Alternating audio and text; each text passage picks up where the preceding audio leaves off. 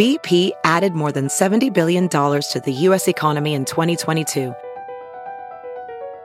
Investments like acquiring America's largest biogas producer, Archaea Energy, and starting up new infrastructure in the Gulf of Mexico.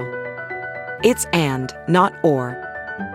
See what doing both means for energy nationwide at bp.com slash investing in America. It's Merriam-Webster's Word of the Day for July 20th.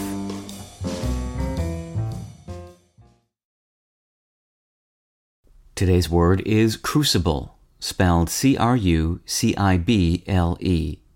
Crucible is a noun that means a vessel in which metals or other substances are heated to a very high temperature or melted. It can also mean a severe test or a place or situation in which concentrated forces interact to cause or influence change or development. Here's the word used in a sentence.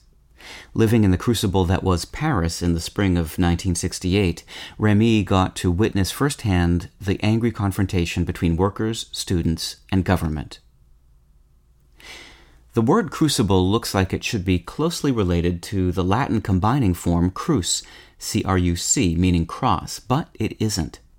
It was forged from the medieval Latin word crucibulum, a noun for an earthen pot used to melt metals, and in English it first referred to a vessel made of a very heat resistant material, such as porcelain, used for melting a substance that requires a high degree of heat but the resemblance between cruce, C R U C, and crucible probably encouraged people to start using crucible to mean a severe trial.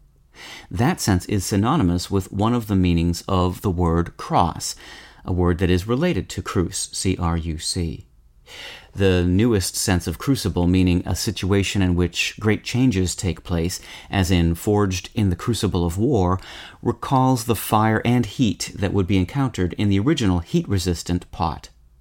With your word of the day, I'm Peter Sokolowski. Visit Merriam-Webster.com today for definitions, wordplay, and trending word lookups.